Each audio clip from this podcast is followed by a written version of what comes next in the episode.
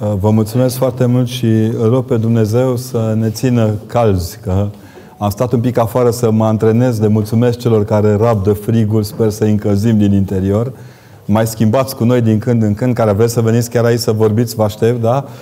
Uh, vă mulțumesc foarte mult. În primul rând îi mulțumesc pentru Protopop pentru invitație și prea fericitului pentru binecuvântare, că uh, îmi îngăduie să fiu pentru câteva ore membru activ al parohiei Icoanei. Eu mă simt foarte apărat aici și vreau să spun că seara aceasta aș dedica-o celui care, al cărui nume de familie îl port, părintelui profesor Necula, care sigur că astăzi se bucură împreună cu noi. Ultima dată era în spatele meu ca un bunic, acum cred că e deasupra noastră ca un bunic și mă bucur că noi nu părăsim preoții comunitățile. Uite, i-am spus unei domnișoare care astăzi mi-a luat un interviu pentru o televiziune în care nu prea cred eu că își merită numele.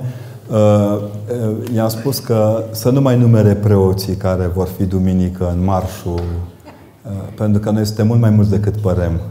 Că la noi și cei plecați rămân aici și i-am, i-am cerut binecuvântarea Părintului Protopop, deci astăzi vom fi un pic necula îl bătrân toți. Uh, am pus un titlu foarte secretizat până în ultima clipă împreună cu Părintele Protopop din dorința sigur de a crește ratingul. Uh, dar uh, până la urmă m-au forțat colegii de la Trinita să fim oameni normali și să încercăm să dăm totuși o titulatură și m-am gândit că în seara aceasta mi-aș îngădui să vă rog să ne rugăm și să gândim împreună asupra ortodoxiei ca trăire. Pentru că toată lumea din jur ați remarcat că ne vede că stăm la coadă la moaște, la icoane, că suntem pupători de moaște, pupători de icoane, pupători de mâini, câteodată uneori mâini care nu merită să fie pupate. Dar uită să vadă că dincolo de gesturile noastre sunt și conținuturile care sunt legate de lucrul acesta și că ortodoxia ca atare este un conținut care merită trăit. Mi-ar fi greu să nu fiu ortodox, trebuie să recunosc. Mi-ar place să fiu pilot ortodox, mi-ar place să fiu scriitor ortodox, mi-ar place să fiu uh, șef de gară ortodox. N-aș renunța la ortodox. Aș putea schimba câteva dintre profesii, dar nu ortodoxia ca atare. Și atunci m-am gândit că în seara aceasta merită, fiind și hramul uh, parohiei este interesant, nu? Să ai ca hram Duminica Ortodoxiei, sună bine. Că de fapt este Duminica care ne dăruiește Duminică. Pentru că icoana este Duminica tuturor imaginilor. Știți, oamenii de astăzi spun etichete foarte ușor și ați văzut ce titluri bombastice, uneori în titlu scrie ceva și în conținut total altceva. Asta ține de, de ontologie de ontologie scrie în schimb, ține această realitate că din tot ceea ce ne-a dăruit Ortodoxia frumos, bine și lămuritor, icoana face parte. E un tezaur pentru care merită să murim, nu doar să trăim. Mi-am făcut fișe și de data aceasta, pentru că a fost cândva aici prezent un preacucernic părinte care este foarte cunoscut și foarte atent la ceea ce emite și mi-a spus că n-am fișe la lectură și nici Noul Testament. Am o ediție de Noul Testament, sper să o și folosesc la un moment dat. Dar mi-am pus pe fișă, cum nu fac foarte des, dar am găsit un citat care am ținut neapărat să vi-l pun la inimă. Dacă vreți motoul întâlnirii din seara aceasta, l-am găsit în Sfântul Irineu de Ion, Întâmplător, zic eu, titlul este împotriva ereticilor. Textul spune așa. Mai întâi a fost nevoie ca omul să fie creat și fiind creat să crească și odată crescut să devină adult și devenit adult să se înmulțească și înmulțindu-se să se întărească și întărindu-se să fie slăvit și fiind slăvit să-L vadă pe stăpânul său. Pentru că Dumnezeu urmează să fie văzut. Iar vederea lui Dumnezeu aduce nestricăciunea, iar nestricăciunea, așa cum ai un citat din înțelepciunea lui Solomon, nestricăciunea îl aduce pe om aproape de Dumnezeu. Asta e definiția ortodoxiei. Nestricăciunea care îl aduce pe om aproape de Dumnezeu. Căutăm o viață întreagă definiții, că ne-am obișnuit să trăim între de... Uite, am găsit și noi una liniștitoare. Pentru că, vizibil, Ortodoxia e o progresie, nu aritmetică, ci o progresie umană, un mod de a fi ca om, un mod de a crește în Hristos. Ce frumos spune Sfântul Clement Alexandrinu, când zice că, de fapt, singurul Dumnezeu ne-a creat pe toți după chipul său spre asemănare, dar singurul care se aseamănă cu Dumnezeu de săvârșit este Hristos. Iar noi, în încercarea noastră de a ne desăvârși, ne apropiem de Hristos care e desăvârșirea chipului. Și atunci, toți devenim, de fapt, icoane. Sigur că noi suntem urâți, nu ne este întotdeauna. Poate că nu suntem frumoși, nu semănăm cu ce se așteaptă ei, către de la câte un ortodox. Nu avem o ștanță ortodoxă. Slavă Domnului, copy-paste-ul nu l-am inventat noi. L-au experimentat alții pe seama noastră, dar remarcați că de fiecare dată când vorbim despre frumusețe, vorbim ca despre un dar pe care Dumnezeu ni l-a dăruit. Și ați remarcat că atunci când un ortodox spune că el vede frumusețea lumii, nu se referă neapărat la o, știu eu, la o uh, expoziție de tablouri, la icoana nici nu este un tablou până la urmă. Și atunci m-am gândit să vă pun la inimă pe lângă această întâlnire cu ortodoxia și întâlnire cu icoana care este vertebra de articulare a ortodoxiei. Trebuie să recunoaștem că dacă ne face ceva special în lumea confesiunilor creștine, este icoana. Și icoana pe care o împărtășim și cu alții fără îndoială, dar care rămâne așa, unii zic că e unidimensională, că nu e 4D sau 5D, cine știe câte dimensiuni vor mai găsi până la urmă. Dar aceasta arată un lucru foarte interesant. Părinții bisericii ne vorbesc despre o subțirime a icoanei. O subțirime pe care pictura o capătă, culoarea o capătă. Vedeți că oricât de mult am restaurat și ce frumos e când se restaurează o, icoană, o biserică și se, re, se curățesc pereții de întuneric, și ies sfinții la iveală și remarcați că intrați în biserică într-un spațiu al subțirimii culorii. Noi ne dragi icoane nu pentru că sunt doar cromatice. Noi iubim în icoană, în primul rând, chipul, ochii mari. Mă uit acolo cum să uită Maica Domnului mirată la noi sau cât de aproape e de câte noi. Uite, câte un boier de București care a ctitorit biserici fără să aibă nevoie să se jeneze că a construit biserici. Și ce aproape, gard în gard cu o mănăstire. Trebuie trasă biserica, deci că e prea aproape de cealaltă și creăm sufocare. Ei nu gândeau așa. Ei gândeau în frumusețea aceasta pe care Dumnezeu ne-o îngăduie ca o pedagogie a vindecării de urât. Ce frumos sună în toată perioada aceasta. Cei care n-ați fost la biserică săptămâna aceasta aveți posibilitatea să vă reveniți cu un, uh, un tratament șoc peste câteva săptămâni când se citește tot canonul Sfântului Andrei Criteanu. Cei care au vrut să-L digere și să-L înțeleagă, au petrecut săptămâna aceasta întâlnirea cu Hristos așa, pendelete.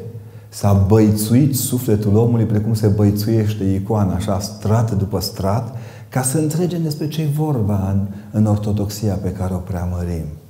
Iar în ortodoxia pe care o preamărim este vorba despre cuvântul care se întrupează în mijlocul nostru pentru a ne izbăvi de vorbăria proastă. Asta e taina pe care ne dăruiește întâlnirea cu Hristos și în icoană și în cuvântul liturgic, care este un cuvânt vindecător, nu vindicativ. De aceea popa nu citește blesteme. A zice ghinion pentru câte unii. Citește dezlegări pentru că noi vindecăm. Biserica este taumaturgul cel mai de preț pe care îl are societatea. Și oricât de rău, rea ar fi societatea și oricât de tare, de tare ar scuipa, chiar am spus că dacă luăm suma scuipaturilor care sunt adresate bisericii, o să facem un mortar mai moale pentru construcțiile viitoare pe care le avem de îndeplinit. Pentru că, spre deosebire de cealaltă instituții deranjate că sunt uh, jenate, umilite, biserica din umilința aceasta și a tăria smereniei. Și poate să construiască cu ea cel mai de preț lucru pe care îl are uh, biserica la îndemână, în Dumnezeirea. Cine mai are șansa asta? Să aibă izvorul de îndumnezeire în miezul său și să dăruiască cu, cu deplinătate, cu o boierie fără limite. De aici și frumusețea întâlnirilor noastre în jurul Cuvântului lui Dumnezeu, în jurul Dumnezeieștii liturghii, în jurul potirului în care este trupul și sângele lui Hristos. Suntem cei mai bogați oameni din lume, doar atât că nu ne pricepem și nu ne prindem de fiecare dată. De aceea Sfântul Ioan Damaschin, când vorbește despre oameni, spune că sunt mai bogați decât îngerii. Pentru că în timp ce îngerii se pot împlini în cele spirituale sau cele de deasupra spiritului, omul se împărtășește și cu cele materiale. Vedeți că oponentul la materialismul dialectic nu este materialismul non-dialectic, ci este materialismul creștin. Și cuvântul trup s-a făcut. Noi nu trăim în afara materialului. Cei care bodogănă icoanele, bodogăne umilind materia. E ca și cum Dumnezeu ar fi putut să creeze o materie spurcată. Ori noi le spunem, terminați. Că materia nu e spurcată, ci ea poate să fie ea însăși mijloc de îndumnezeire, câtă vreme plecându-se în mâna Creatorului, se umple de lumina Creatorului. E nenatural să jignești la nesfârșit materia că nu o înțelegi. Vedeți ce aproape suntem de fizicieni, de chimiști, de matematicieni, că tot zăresc cu unul în mulțime care zbârnie. De fiecare dată, biserica a transfigurat ceea ce a gândit omul și ceea ce a pus materia la îndemâna omului. Mi-a plăcut să găsesc un citat superb din același Clement Alexandrinul.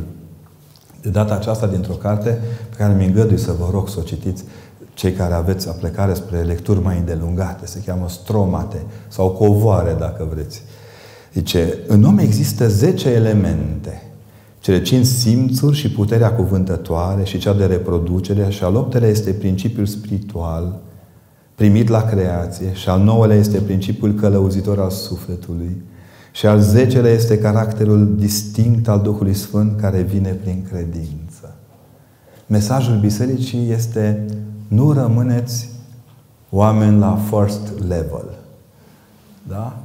Încercați să treceți de cinci elemente care ne definesc ca ipostas biologic și intrați către ipostasul eclezial, care începe nu după a șaselea, care, al optelea, care este cel spiritual, și trece apoi către al nouălea, care este principiul călăuzitor al sufletului, pentru ca să primim cel de-al zecelea, Sfântul Clement gândește în ordinea celor zece porunci. E interesant că în ultima vreme ni se cere ca biserică să fim foarte fermi împotriva celor care încearcă să fure, să mintă, să schimbe uh, realitatea ontologică a adevărului juridic. De parcă în cele 10 porunci noi ne-am spus uh, furați fraților, liniștiți, că biserica asta și vă păzește. Sau de parcă predicile bisericii și cântarea bisericii se adresează numai celor care trăiesc într-un mod total în afara legii. Iată, Sfinții Părinți și prin ei Biserica și prin Biserică fiecare dintre noi în parte am învățat poruncile și le trăim ca atare și încercăm să le trăim cât ne ține pe fiecare dintre noi brăcinarul duhovnicesc. Iar una dintre ele nu este porunca lui Dario Fo, care a scris o, o, o piesă de teatru care se cheamă porunca 10, 11, mi se pare, fură ceva mai puțin. Da? Ce doar să nu furi. N-am uh, negociat morala. Și apoi, tot la Sfântul Clement apare un cuvânt care ne, mă impresionează foarte tare și care este o lecție bună până astăzi. El scrie encratiților, o, niște eretici din viacul lui, dar prezenți și astăzi în mijlocul nostru. Zice, trebuie să ne abținem de la orice maniere snoabe și de la excese, să ne atingem în mod cuvincios de cele puse înaintea noastră de bucate, să păzim curate mâinile, așternutul și bărbia, să păstrăm netulburată frumusețea chipului nostru. Să nu ne schimonosim atunci când înghițim. Să păstrăm nealterată frumusețea chipului nostru. Numai omul care își păstrează pe dinăuntru frumusețea chipului duhovnicesc este cel care se bucură de icoană, vibrează la icoană, se împlinește în icoană. Pentru ceilalți ne pare rău. Pentru bruiaje nu avem depanatori decât dacă vor să vină direct în secția de depanare, care este taina spovedaniei, unde putem să le oferim și piese de schimb, spre deosebire de alții, aici putem să oferim și piese de schimb. Unii se cred rate, rachete interplanetare, dar n-au depășit gradul tricicletei duhovnicești. Ei nu remarcă că viteza în care ei gândesc împotriva bisericii este invers proporțională cu capacitatea lor de a gândi bucuria bisericii. Pentru noi ceilalți, ăștia needucați și bătuți în cap și bucuria este deplină pentru că nu încercăm să schimonosim inteligența transformând-o doar în materialism, din materialismul creștinului, care se împărtășește cu trupul și sângele lui Hristos. Nu cu o opinie despre trupul și sângele lui Hristos, nu cu un simbol gol lipsit de prezență, ci cu însuși trupul și însuși sângele Mântuitorului Hristos. De aceea zic eu că merită să ne trăim ortodoxia în conținuturi. Să învățăm de plin că icoana nu este doar o bucată de lemn către care ne apropiem și o admirăm și o așteptăm pe pereții muzeelor și luăm bani la intrare, la ieșire și pe parcurs ca să poată fi văzută, ci icoana este cea mai deplină libertate pe care a acordat-o Dumnezeu omului. Sfântul Ioan Damaschin, în frumoasele sale volume, dintre care două au fost reeditate anul trecut, chiar de către Patriarhie, o serie dintre ele, în frumoasele lui tratate despre icon, icoane, spune că, de fapt, posibilitatea iconizării, deci darul cel mai mare pe care Dumnezeu l-a dat omului, este să picteze icoane, pentru că Dumnezeu însuși l-a făcut pe un după chipul său. Și pentru că identifică în chipul Sfântului, identifică în chipul celuilalt de lângă el această apropiere de Dumnezeu, Dumnezeu i-a dat dreptul omului în libertate de plină și în lucrarea Duhului Sfânt să așeze pe un plan material lucrurile de care are nevoie să meargă mai departe. Sfântul Ioan Damaschin identifică la un moment dat câteva feluri de icoană și am să-mi îngădui să vi le spun, să vedeți ce deștept era Sfântul Ioan Damaschin. Ce mai întâi există o icoană naturală care ține de Dumnezeu. Sunt convins că știți mai bine ca mine cuvântul Scripturii care spune la Evanghelia de la Ioan, capitolul 14, versetul 9, ca să nu confundăm lucrurile, Cine m-a văzut pe mine, l-a văzut pe Tatăl. Cine m-a văzut pe mine, l-a văzut pe Tatăl. Cu alte cuvinte, este o icoană pe care ne-a pus-o la dispoziție prin întrupare. Apoi spune tot Sfântul Ioan Damaschin, a treia, al, treilea, al doilea fel de icoană este gândirea, care există în Dumnezeu despre ceea ce Dumnezeu va aduce la îndeplinire prin intermediul providenței. Adică Dumnezeu gândește în icoane, dacă vreți, în paradigme, în modelele acestea care se întrupează în mijlocul nostru. Mai înainte de a fi munții așa frumos, ei au fost frumoși în mintea lui Dumnezeu. Și a zis, ah, ce frumos să vezi, să se uite și oamenii să se bucure. Poc! Și-a dat frumusețe. Frigul ăsta care ne încearcă acum, nu? Dar care omoare virusul mai mult decât vaccinul câteodată. Da? Frigul acesta, zăpada aceasta. Cine poate reproduce într-o, într-un atelier frumusețea unui fulg de zăpadă? Se chinuie, le îngheață, le dezgheață, la așează, nu le iese. Combinat de infinit, luate câte un infinit. Pentru că sunt mai întâi în mintea lui Dumnezeu. Și prin darul lui, prin purtarea lui de grijă, ni le oferă și nouă ca să ne bucurăm cum se bucură El de creație. Și noi să ne trezim dimineața să vedem că bune sunt toate.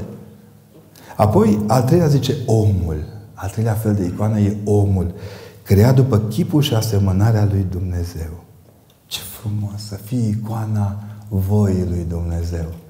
De aia se spune că omul e fain, tare, când e cu minte, când e bun, când seamănă cu Dumnezeu. Când lucră, când gândește. Dacă Dumnezeu și gândește spre deosebire de oameni care nu prea gândesc. Când respectă cu fidelitate legile pe care și le-a stabilit. Știți că schimbarea legii în timpul jocului este un atentat la asemănarea cu Dumnezeu. Nu poți mediocriza la nesfârșit relația între tine și legea morală după care îți desfășori viața, în speranța că vei atinge finalul tot timpul apropiind cupa și finalul campionatului. Nu poți să joci un meci de fotbal un minut, să spui că l-ai bătut pe ăla după un minut de l-ai zvântat. Meciul se joacă până la capăt după regulile oricărui meci. Apoi spune, imaginile și simbolurile folosite în Scriptură pentru a ne facilita o percepție parțială a naturii lui Dumnezeu și a domeniului îngerilor. Dumnezeu e pedagog. De aceea Sfântul Clement, un alt, o altă carte pe care a scris-o, este pedagogul. Modul în care și spune el acolo că Dumnezeu se poartă cu noi ca un părinte cu copiii. Că le mai dă din când în când și câte un medicament amar să le treacă câte un gâlci, mai ridică și degetul câteodată. Acum, conform noilor legi europene, Dumnezeu sigur că nu mai bate pe nimeni, se va supune acestor legi și e bine să înțelegem că Dumnezeu nu bate pe nimeni. Când au să l-a bătut Dumnezeu, serios, N-are Dumnezeu alta de făcut decât să bată.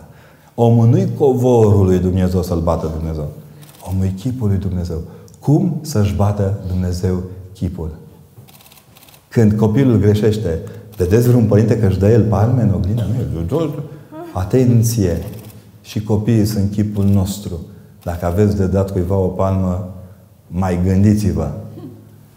Apoi, imaginile Vechiului Testament care prefigurează împlinirea din Noul Testament. Rugul cel nestins în care e preînchipuită Maica Domnului. Eu mă tot întreb așa, specialiștii ăștia de pe la toate sectele, secturițele, sectorialele, sectuțele și altele, ei zic că citesc Scriptura, doar rugul near se citește sau se admiră? Scriptura se citește sau se înțelege? Sau se trăiește? Sau se poartă aprinderea ei în inima ta într-atât încât să poți să faci din inima ta rug nestins prezenței Maicii Domnului. Maica Domnului nu e frumoasă doar în icoană, dar în icoană parcă e mai frumoasă decât toate. Este imaginea unei biserici dispusă la a-L ține tot timpul în brațe pe Hristos, la a-L dărui tot timpul pe Hristos, la a-L arăta tot timpul pe Hristos. Maica Domnului nu-L ascunde la spate pe Hristos. Maica Domnului îl propune pe Mântuitorul, îl ține în brațe și ni-l dă. Uite, ajutați-mă să-L port pe Hristos. Am obosit. De 2000 de ani îmi țin pruncul în brațe. Luați-l și voi. Odihniți în brațele. Asta e biserica. Odihna dată brațelor Maicii Domnului. Iar mai departe spune el, așa să imaginile scrise sau pictate care amintesc de persoane sau evenimente din trecut. Nu vă pune pe gânduri că exact oameni care se dau oameni de carte se ridică împotriva icoanelor? Dacă n-ar fi scris alții înainte literele ca simboluri care închegate alcătuiesc cuvintele, cum ar fi putut să scrie și să-și trăiască ei cultura și pe ce ar fi lucrat oamenii ăștia? Icoanele sunt astfel de, bine, dacă zic hieroglifele, sunt urâte. Sunt astfel de înscrisuri ale lui Dumnezeu în istoria lumii în care trăim. Dar mai cu seamă sunt astfel de înscrisuri care ne arată lumea în care urmează să ne desăvârșim trăirea. De aceea fondul icoanei în general este auriu, este un auriu de mare calitate, într-atât încât să ne facă să înțelegem că dincolo de persoana care ne închinăm, e cerul întreg care ne așteaptă. Ele sunt, dacă vreți, cu un termen teologic ferestre, eschatologice, ieșiri de urgență, scările noastre de incendiu. Când lumea s-a umplut de focul păcatului, scara de ieșire de incendiu este icoana Sfântului, a Sfinților, a Maicii Domnului și nu, fără îndoială, nu în ultimul rând, icoana Mântuitorului și a Sfintei Trăimi. Sigur că unii nu le înțeleg. Dar ce să le facem? Nu toți nimeresc scara de incendiu când ia foc o clădire. Unele clădiri nici n-au. Iar altele le au, dar sunt false. Sunt ușile închise. Icoana niciodată nu e închisă. Sigur că dinaintea unei astfel de provocări, Ortodoxia trebuie să-și păstreze temperanța. Dacă ceilalți ne spun că suntem nenorociți și needucați, că nu le înțelegem lor, uh, uh, nici nu știu cum să numesc, aberațiile lor moralicești, Biserica nu are voie să privească cu superioritate, cu snobism, cum zice Sfântul, cu uh, ifos ontologic pe nimeni dintre cei care vin în întâmpinarea Bisericii. Aici este frumusețea Bisericii. Ea rămâne un spațiu al căldurii umane, al împlinirii umane, al așteptării voii lui Dumnezeu și a părtășirii voii lui Dumnezeu. Și cel mai de preț, icoan, biserica rămâne icoana împărăției lui Dumnezeu pe pământ.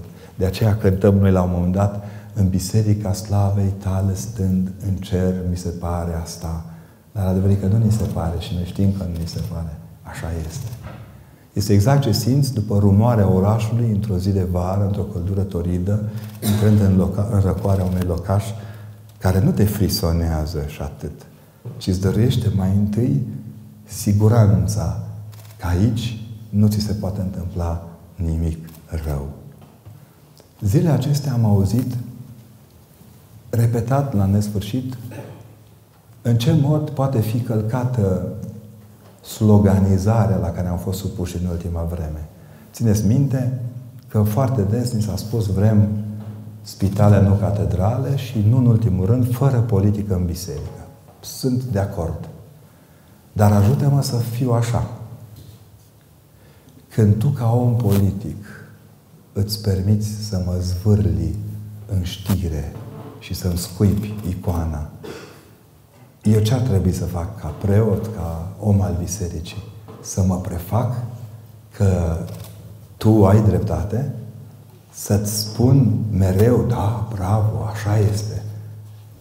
Mi s-a spus că creștinii trebuie să fim smeriți. Da, dar nu proști, să nu fim confundați. Că trebuie să acceptăm ca... Ce să acceptăm? Biserica nu e spațiul acceptării. ci al creației în numele asemănării cu Dumnezeu. De aceea vă spun, a da conținut credinței noastre prin icoană, prin dumnezească liturghie, care ea însăși este o icoană de gesturi, de cuvinte, de ritual a Împărăției lui Dumnezeu, înseamnă de fapt a da sens prezenței noastre în biserică. Noi nu venim în biserică ca într-un sens giratoriu în care ne-am pierdut identitatea și ne-am pierdut uh, orientarea, ci intrăm în biserică ca într-un spațiu în care învățăm despre demnitatea noastră, despre libertatea noastră, despre bucuria de a fi ca oameni și, nu în ultimul rând, despre acest dar mare, și anume acela de a fi icoana lui Dumnezeu. De aceea, când preoții și-au pe ei veșmintele, nu le iau ca să se dea rotunzi. Nu le iau că n-ar avea cu ce veni de acasă.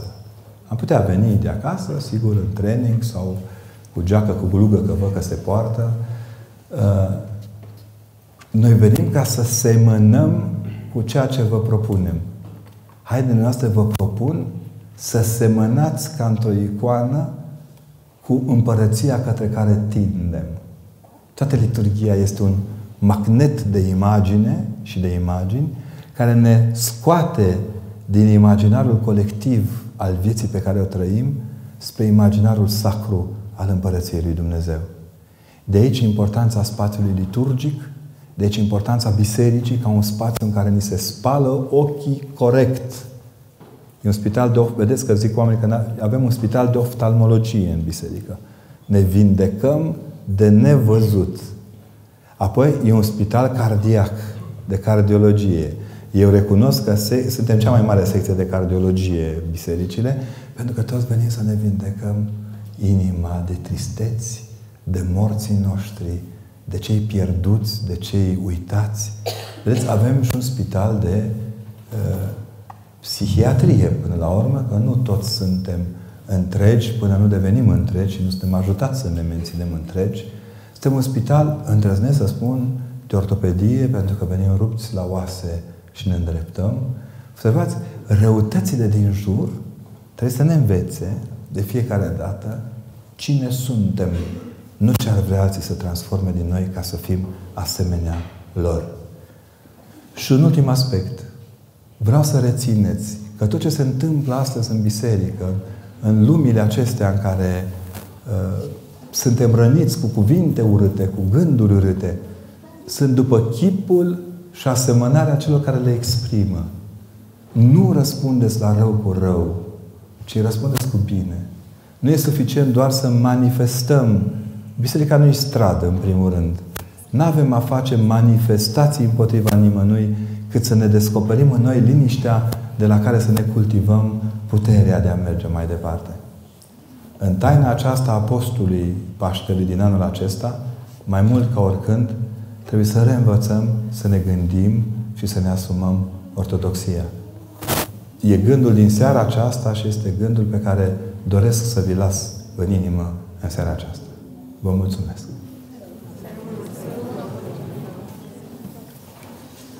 Ca de obicei, în întâlnirile cu, între profesorul Constantin Necuna, urmează partea a doua, nedumeririle dumneavoastră și alte...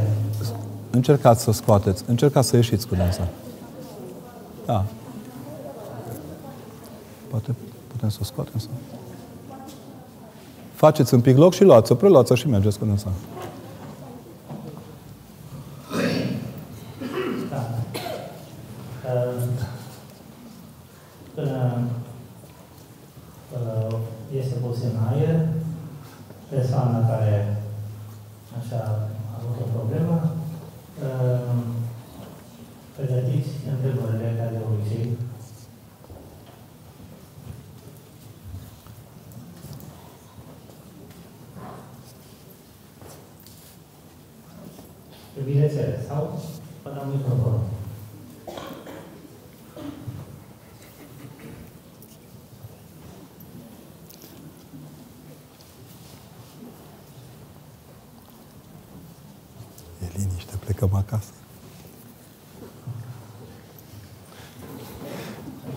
post, deci tăcem toți. în urmă cu ceva ani eram la Botoșan la o conferință și am primit un bilet și că nu credeți că ar trebui să tăceți mai mult în post? și am zis, ba da. Dar ce să mă fac? Că postul e și mărturisire. Da? Deci în post nu doar tăcem cu gura plină de mâncare de post, că văd că se practică. Trebuie să și mărturisim. Dacă doar postim de, tăce, de cuvinte și nu folosim cuvintele în favoarea apărării credinței, suntem în locul unde îl merităm câteodată. Gata. Plecăm acasă.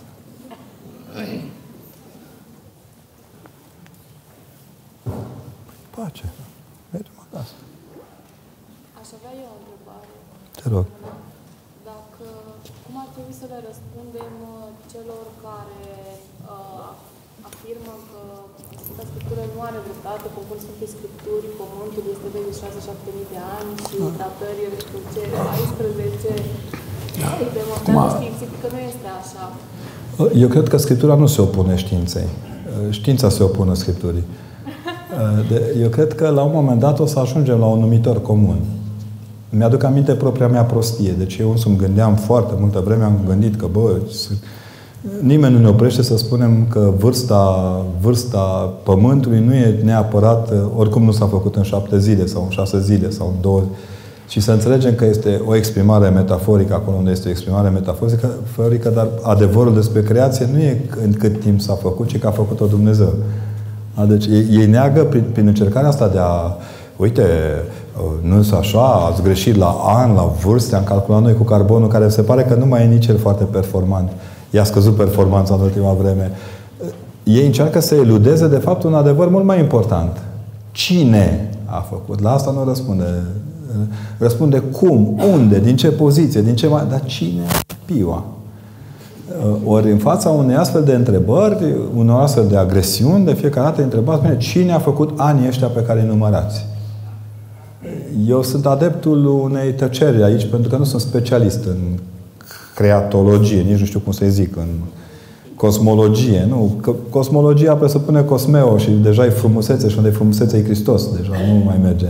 Dar eu aud cu tot felul, mă uit la televizor, uitați-vă bine la oamenii care propovăduiesc perfecționismul tehnicii și pe mine mă, mă, mă impresionează foarte tare că cei care sunt oameni de știință reali, sunt niște oameni cu verticalitate și recunosc că sunt limite la care știința nu poate ajunge decât pe calea unei transcendențe. Și mă uit că prezintă unele adevăruri care se vădesc a fi baliverne în câțiva ani, ca pe niște adevăruri fundamentale, deosebite. Adică oamenii încep să creadă în SF mai mult decât în Scriptură. Când crezi în SF, crezi marțieni, marțieni nu oameni. Crezi niște personaje așa care se mișcă în lume. Este un film celebru care e în rulaj la televiziunile noastre, mai ales astea pe cablu, în care este povestea primelor persoane de culoare, primelor femei de culoare la NASA, în momentul când se încerca, era concurența aceasta celebră între ruși și americani, cine zboară primul. Nu știau ei că a zburat Ilie la cer, că s-ar fi liniștit. Și la un moment dat de acolo o dispută foarte importantă în care cosmonautul, care urmează să facă din partea americană primul zbor în jurul Pământului și să se împlinească cu cele șapte, deși n-a zburat de șapte ori, a zburat doar de trei sau patru ori, îi cere avizul matematician cei care calculase locul de impact la întoarcere. Deci până ea nu i-a spus că acolo este fereastra de întoarcere, fereastra de... Mi-a plăcut foarte mult imaginea asta. Ca icoană. Icoana e o fereastră de întoarcere a Sfinților către noi. Deci poți calcula foarte clar ce vrea Sfântul prin fereastra asta de întoarcere, prin metafora aceasta a aterizării în mijlocul nostru. Degeaba aveau calculatoare, erau, abia apăruse IBM, erau așa. Dar ea cere credea mai mult în, în, în creionul și hârtia minții unui om. Vreau să vă spun că eu sunt conștient că adevărata matematică se face cu creionul și hârtia. Și pe table mari, cu, cre- cu cretă. Dincolo de toate sofisticăriile noastre, ne a rămas foarte simpli. De aceea, oricât de bine al calcula, vom vedea la sfârșit că nu mai fi și se va trage dungă. Acolo va fi cel mai interesant pentru foarte mulți dintre noi. Da. la un alt părinte preot, dar da? pe dumneavoastră, nu trebuie pe dumneavoastră să mă lămuriți. Uh, spunea părintele respectiv că Maica Domnului când era în Sfânta Sfintelor era împărtășită de îngeri dintr-un poț martir? Cu ce, dacă Domnul Eu mă abțin. Încă nu vezi. Eu mă abțin. Probabil că o, o scriere pioasă ne poate spune asta. Înainte de a fi Mântuitorul Hristos, poporul binecredincios s-a împărtășit cu ma- mană, dar doar ca o im- preimagine, dacă vrem, un prototip al împărtășirii. Mântuitorul face posibil întruparea cu trupul și sângele Lui. În rest, mai e o imagine, noi toți spunem intrarea Maicii Domnului în biserică, așa îi spunem noi, când de fapt este în templu, aducerea Maicii Domnului la templu, trebuie să ne păstrăm cuvintele. Asta, din nefericire asta a făcut lipsa de conținut a lucrurilor pe care le, le avem la îndemână. Dacă nu am binecuvântarea duhovnicului și al părinților pentru căsătorie, pot continua în această relație care să aibă și ea și sc- ca scop familia? Cine voiește să se mântuiască cu întrebarea să călătorească. Dacă duhovnicul și familia vă spune că aveți o problemă cu persoana cu care vă însoțiți, n-ar fi rău să și ascultați din când în când. Pentru că în momentele grele ne, ne întoarcem la duhovnic și la familie. Nu mergem în continuare către... Știu că prietenii sunt mult mai importanți în ultima vreme, mai ales cei de pe Facebook. Îi salut pe toți cei de pe Facebook. Dar uh, să știți că realitatea vieții ne arată că experiența celor trecuți prin viață poate ajuta foarte mult celor care abia încep să meargă prin viață. Nu spun că au dreptate, dar spun că este posibil să aibă dreptate și atunci o posibilitate amplă de care trebuie să ținem cont. Zice, a spus fără politică în biserică. Ce caută atunci biserica în politică? Uh, Forțează, nu știu ce zice așa, biserica. Păi, biserica nu e în politică. Dacă mi-arătați și mie politica, vă arăt biserica. Uh, Politica nu e un personaj. Politica e făcută de oameni. Oameni care trăiesc într-o societate în care, din fericire, suntem mai mulți botezați decât nebotezați, chiar dacă ne putem ca nebotezați ei foarte mulți. Îmi pare foarte rău să vă spun. Eu vin din Ardeal, unde dacă nu erau preoții, n-am fi avut țară. Imaginea aceasta că numai unora li se dă acea... A face politică înseamnă a ține partea polisului, a cetății. Cred că singura instituție care ține partea cetății azi este biserica. Restul niște cetăți mici, în stânga și în dreapta pantalonilor, în care adaugă în permanentă, permanență capital. Uh, Sper să avem tăria ca biserică la un moment dat să spunem și să avem opinie în ceea ce privește faptul politic, fără a afecta într-un fel sau altul politica de cartier pe care o ducem. Pare rău să o spun, dar în ultima vreme constat că s-a reîncălzit ciorba politicii de la șoimii patriei. Adică atât de jos am coborât în actul politic, în actul de gândire politică, încât semănăm foarte mult cu statutul șoimilor patriei. Dacă ești inspirat să-ți afli măsura, cum faci mai bine să nu o pierzi după? Biserica, po- postirea în sine este poate cel mai frumos atelier de croitorie pe care îl avem la îndemână. În timpul postirii ne luăm măsurile, știm cât avem la cap, chiar dacă nu ne convine, știm cam care e lungimea mâinii, chiar dacă nu ne convine. Ne facem haina duhovnicească cu care să participăm la noaptea învierii. Toate aceste măsuri ne arată că, de fapt, prea plinul postirii înseamnă să-ți afli limitele în care te străba, le trăiești ca om. Te duci, știu eu, nu-i suficient să știi că n-ai voie să mănânci din uh, mâncările cu carne. Dar e important să știi și cum să ocolești locurile unde se mănâncă, nu? Locurile cu carne. Că degeaba zici tu că mă apuc de postit, dar intri cu nasul în prima fripterie din uh, centrul orașului. Asta te, te învață și cum să supraviețuiești multelor, sti, mulților stimuli pe care societatea din jur ți dă. Și mai e un lucru, asta te învață și să respecti limita în care ceilalți trăiesc. Nu, vă rog să nu-i condamnați pe colegii dumneavoastră care mănâncă ciocolată cu lapte în post. Da? Atâta pot. Bucurați-vă că sunt alături de dumneavoastră, colegialitatea bate rigorismul și așa trebuie să fie tot timpul în biserică. Biserica nu e o gașcă de rigoriști. E o gașcă de colegiali, de oameni care se ajută unul pe altul și cu bucurie, cu zâmbet subțire, aristocrat, că ortodoxia e aristocrație. Priviți nu cu îngăduință, dar cu dragoste. Nu avem ce îngădui că nu suntem mai buni decât ei. Noi ne băgăm ciocolata cu lapte direct în ură. Da? În, în strâmbătatea dinților. Dumnezeu să te iertă, frate. Zici că îl înjur de mamă, nu-i dai binecuvântare. Și atunci fiți atenți la modul în care vă comportați, comportamentul fiind parte fundamentală a mărturiei pe care o avem de dat. Cum dobândim iubirea față de Hristos ca aproapele meu? Cum învățăm să iubim? Grea întrebare. Fiecare are propria lui școală. E limpede că a iubi înseamnă a nu te frustra ura celuilalt. A nu te oftica copilărește vorbind, că ălălalt te urăște sau nu te bagă în seamă. Înseamnă a-ți construi uh, propriul mod de a, a-L aborda prin Dumnezeu pe celălalt.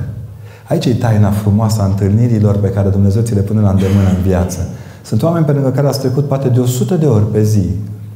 Sau într-un an de zile treceți pe lângă vecini de mii de ori câteodată. Și remarcați că dacă vă întreb ce, ochi au, ce culoare au ochilor, nu prea știm. Nu suntem atenți la amănunte. Ori amănuntele scriu declarațiile de iubire. E, trebuie să intri în, în, în pielea personajului care iubește, în cazul nostru Domnul Hristos, ca să înțelegi lucrurile care se petrec în viață. Știți? Noi știm pilda tatălui risipitor sau a fiului risipitor, dacă vreți. Dar nu știm înaintea cui o va fi rostit Hristos. E, în mod cert, acolo, în mulțimea care îi vorbea, era un om care avea nevoie de pilda asta. Era un tată rănit de ratarea paternității sale. Sau era un fiu rănit de ratarea filialității sale. Când o zice Părintele în biserică și o citește, toți ne gândim la propria paternitate, la propriile noastre gafe de tinerețe. Fiecare avem câte o exegeză la pilda aceasta. Asta e măsura dragostei lui Hristos. Pentru fiecare dintre noi, când rostește, rostește, rostește ceva care rodește în inima noastră și schimbă inima noastră într-o livadă înflorită. Noi de la liturghie ar trebui să plecăm ca niște boboci înfloriți. Noi plecăm ca niște tărâță, cu bulion și cu borș, niște borșizați. Refuzați să mai fiți borș în biserică. Ajunge, suntem acriți destui. Ne acresc toți. Avem borș la telecomandă. Pe toate canalele curge borș în România. În biserică, vă rog să vă lăsați înfloriți de Cuvântul lui Dumnezeu. Râdeam săptămâna trecută că în urmă cu ceva ani, predicând la catedrală, a venit după predică o doamnă foarte supărată la mine. Măi, dar mânioasă rău, am zis, gata, până aciți-o, popo, mie când m-am împărtășit înainte, mor măcar împărtășit. Supărată foc, se uitam cruntată la mine. Ce părinte, zice, ești obraznic? Zice, păi, cine ți-a dat voie să vorbești la învon lucrurile pe care le-am spovedit? Nu se spovedise la mine, dar asta nu conta. O fi zis că am tras cu urechea, că așa și-au făcut ăștia filme artistice cu preoții care au tras cu urechea. Și la un moment dat, uh, i-am zis, doamnă, vă rog frumos să mă iertați, dar în spatele ei râdea un om să se, să se rupă în râs. La care asta foarte... Dar ce, de, de ce râs, domnule? Nu ce rușine, doamnă, ce râd că eu venit să-i spun același lucru părintele. Da? Limita iubirii celuilalt în, în, în celălalt este să-i dai celuilalt prilej să se convertească la Hristos. A iubi înseamnă a-L converti pe celălalt la Hristos. E să ia din iubirea ta sensul de plin al apropierii de Isus. Dacă noi iubim așa cum iubim noi, da? Noi, noi ne iubim politic. Facem alianțe cum avem alianțele din politică. Apropo, n-am voie să fac politică, dar pot să-mi dau cu părerea că doar se vede. Oțelul aliat cu uh, uh, prăjitura cu frișcă nu dă oțel cu gust de frișcă. Da? Să ne înțelegem. E bine, lucrurile acestea trebuie să le înțelegem în viață. Nu putem face aliaje care nu se contopesc. Iubirea este cea care le arde, le împreună, le desăvârșește. Dar ea nu poate funcționa fără credință și nădejde. Știți, e frumoasă credința ortodoxă în conținut, dar mai faină e nădejde ortodoxă. Și ea se împlinește în dragostea ortodoxă.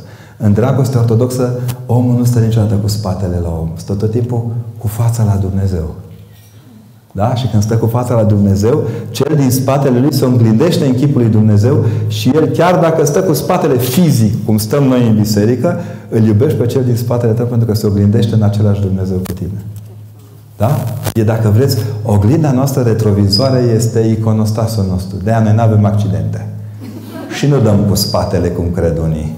S-a întâmplat să avem câțiva, dar să nu exagerăm în retrovizoarea noastră se vede foarte bine chipul care protejează identitatea celuilalt. Aici este importanța iubirii, comuniunii.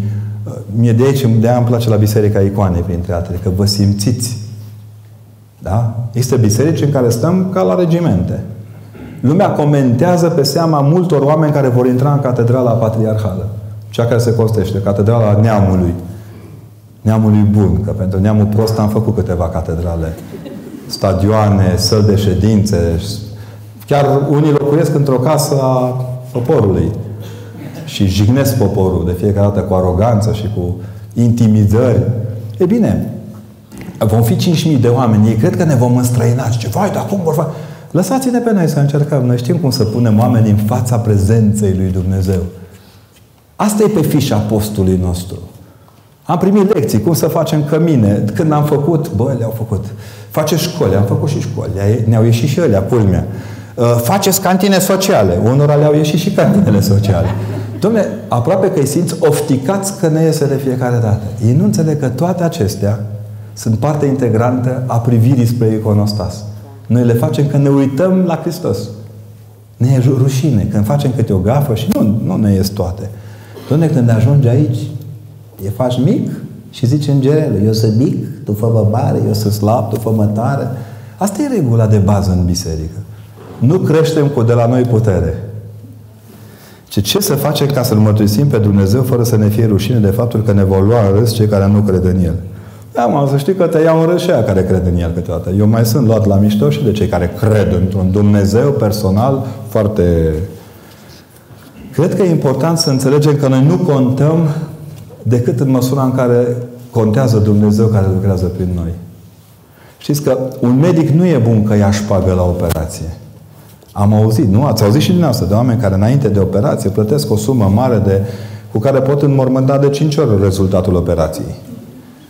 Un medic este bun pentru că în tandrețea lui față de bolnav, dincolo de vindecarea rănilor, îi, dă, îi dau omului nădejde dacă există un mâine în care se poate duce liniștit. Există în viața Părintului Sofronie de la Essex, Sfântului Sofronie de la Essex, ca să o scurtăm, că canonizăm mai repede, există un moment în care un polonez care nu era ortodox, vai mie ce am spus acum, s-a dus la un maslu.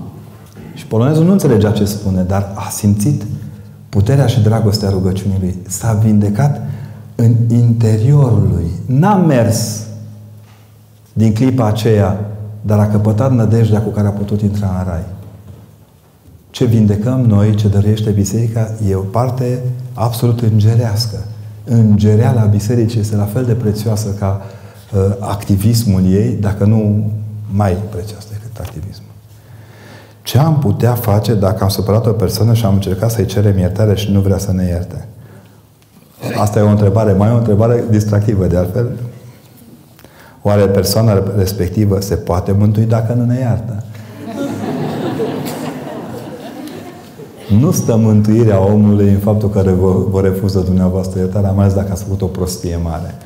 Sunt lucruri care se iartă ușor și lucruri care se iartă greu. Are Nicolae Steinhardt, Dumnezeu să-l odihnească pe Părintele, o vorbă cât o mie. Cel mai greu îi iert pe cei care am greșit. Cel mai greu îi iert pe cei cărora le-am greșit. Dacă aveți o problemă cu iertarea celuilalt, înseamnă că, de fapt, vă e greu să-l iertați pe el că nu vă iartă, cam așa. Știți, când uh, am întâlnit deseori oameni care mi-au spus că s-au convertit cu drag la Biserica Ortodoxă, străini de poporul român, străini de preocupările noastre ortodoxe, pentru că au, răm- au rămas foarte marcați de momentul când, înainte de a începe Dumnezeiasca liturghie, Părul se întoarce și cu toată evlavia se pleacă dinainte că binecuvântați și iertați. Ar trebui să o zice mai tare, cred că. Mai ales aia cu iertatul. Că binecuvântări mai primim și de la Pentecostal, de la ăștia care sunt tot timpul cu Duhul Sfânt, dar important e să primim iertarea comunității. Noi neiertați, nu avem ce căuta la altar. Un tată care nu iertat de fi, n-are ce căuta la altar. E greu. N-ai cum. Cum să trăiești când tu zici, băi, Fu, ce prostie a făcut cu ăla, pe ăla l-a jignit, pe ăla la... De-aia preoții ăștia super agitați, care cred că pun coada la pruna pastorală a bisericii, ei nu înțeleg că a fi iertat și în iertare cu biserica e mecanismul care mișcă pastoral biserica. Preoții care fac, pun ghilimele, minuni reale pastorale, sunt preoții care au reușit să fie iertați de comunitate. L-ați iertat pe părintele că v-a adus icoana în mijlocul comunității. Nu? Și stați împreună cu El ca să aduceți cât mai un șir de oameni care să primească iertarea comunității. Iar preotul nu iartă niciodată singur. Preotul iartă numele Lui Hristos și dăruiește această iertare ca ea să se înmulțească. Uh, am să vă spun ce am mai spus în câteva povești, dar vreau să vă spun că atât de bine mi-a tihnit, mi-a restartat preoția. În memoriile Părintelui Ioan Iovan de la Recea, cel care o vreme a fost duhovnicul Vladimireștiului, arestat multă vreme pentru preoția lui, pentru verticalitatea lui și pentru dragostea lui pentru Hristos, Părintele Ioan Iovan, la un moment dat, în trecerea de la Jilava spre Aiud, după ce fusese suficient, vă dați seama? Vă dați seama? Când vom construi catedrala, când se va termina catedrala Mântuirii, antimisul de pe masă semnat de patriarhul nostru are aceeași valoare cu antimisul pe care Ion Iovan l-a purtat cusut de maieu în temnițele comuniste. Pentru a fi pe masa catedralei, antimisul a fost plătit cu sânge de ai noștri. De a fi neîndurători în numele Lui Hristos cu mitocanii care calcă în picioare biserica. Dar iertați în numele acelui Hristos pe cei care nu înțeleg ce zic. E bine, Ioan Iovan, în momentul când este mutat de la Jilava către Aiud, este chemat de către cei de acolo în batjocură, de deținuții de drept comun, să își aleagă un, un lanț cu care să fie legat și, și prins, să fie trimis la Aiud. Părintele, vorba lui că nu suficient de înțelept, și-a luat un, un lanț mai subțirel, așa, mai, mai ușor de portat. Avea o problemă majoră că era scurt. Și când trăgea de mâini să mai meargă un pic, îi se strângea așa numite cătușe americane. M-a scăpat gura și am zis că pe vremea aia rușii ne legau cu cătușe americane, acum e un pic invers. Și în momentul când strângea, îi făcea rând mari la mâini. Unul dintre gardieni l-a luat și l-a trântit, l-a aruncat, l-a, s-a lovit, a curs sânge. Toți ceilalți așteptau să vadă reacția părintelui. Părintele s-a ridicat în picioare și a zis, iar eu, nevrednicul, preot și duhovnic, cu puterea ce mi este dată, te iert și te dezleg. Să ne ierte Dumnezeu, dar mai mult de atâta nu avem ce face. Mai mult decât să facem exercițiul iertării pentru toți cei care se pornesc împotriva lucrurilor care sunt cu adevărat importante, nu avem ce face. De aceea vă spun, nu-i prigoniți pe cei care ne prigonesc. Nu-i jigniți pe cei care ne jignesc. Nu scuipați către cei care ne scuipă.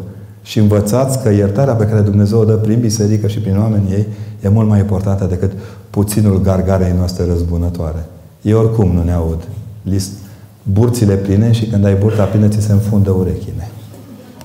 Dacă mama mea a făcut avort înainte să mai aibă pe mine, eu îi, pot, îi voi prelua din păcate? Nu. Puteți prelua cel mult din gesturi, din prostie, din neatenție, dar din păcate nu. Slavă Domnului. Da? Fiecare om are un suflet pereche sau mai multe. Sufletele nu știu ciorap să aibă perechi, da? Deci vă rog să, să ieșiți din aristotelism. Fiecare fiind unic, împlinește în celălalt unicitatea iubirii. Da? Noi suntem, multiplul lui 1 nu este 2, este 3. Da? Asta nu înseamnă că 2 îi pereche la 1. 2 la 1. Do, al do, a doua la 1 ar trebui să fie pereche, da? Deci vreau să înțelegeți bine, lăsați poemele de dragoste că ratați iubirile. Ele trebuie învățate cum sunt, dar păstrate în limita aceasta a, a cumințeniei. E frumos limbajul iubirii când e adevărat. Da? Deci când este adevărat, limbajul iubirii e perfect.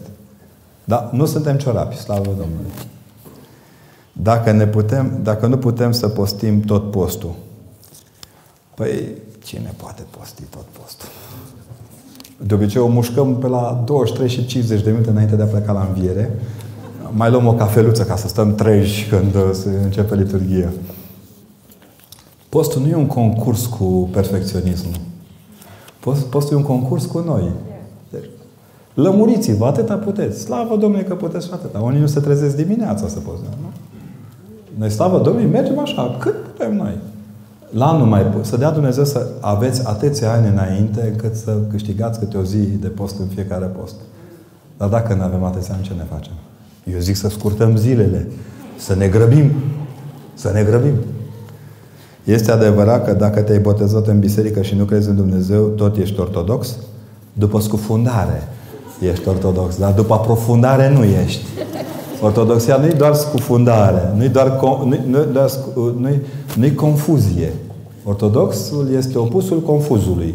Avem confuzi în ortodoxie. Îi auziți, îi vedeți pe Google, îi vedeți cum caută pe Google ce să facă atunci când se naști la botez. Ce, părinte, ce să face la botez? O sticlă de vin? Pe ce să beau eu cu cochelul după ce face botezul? ce grătar botezul. Nu?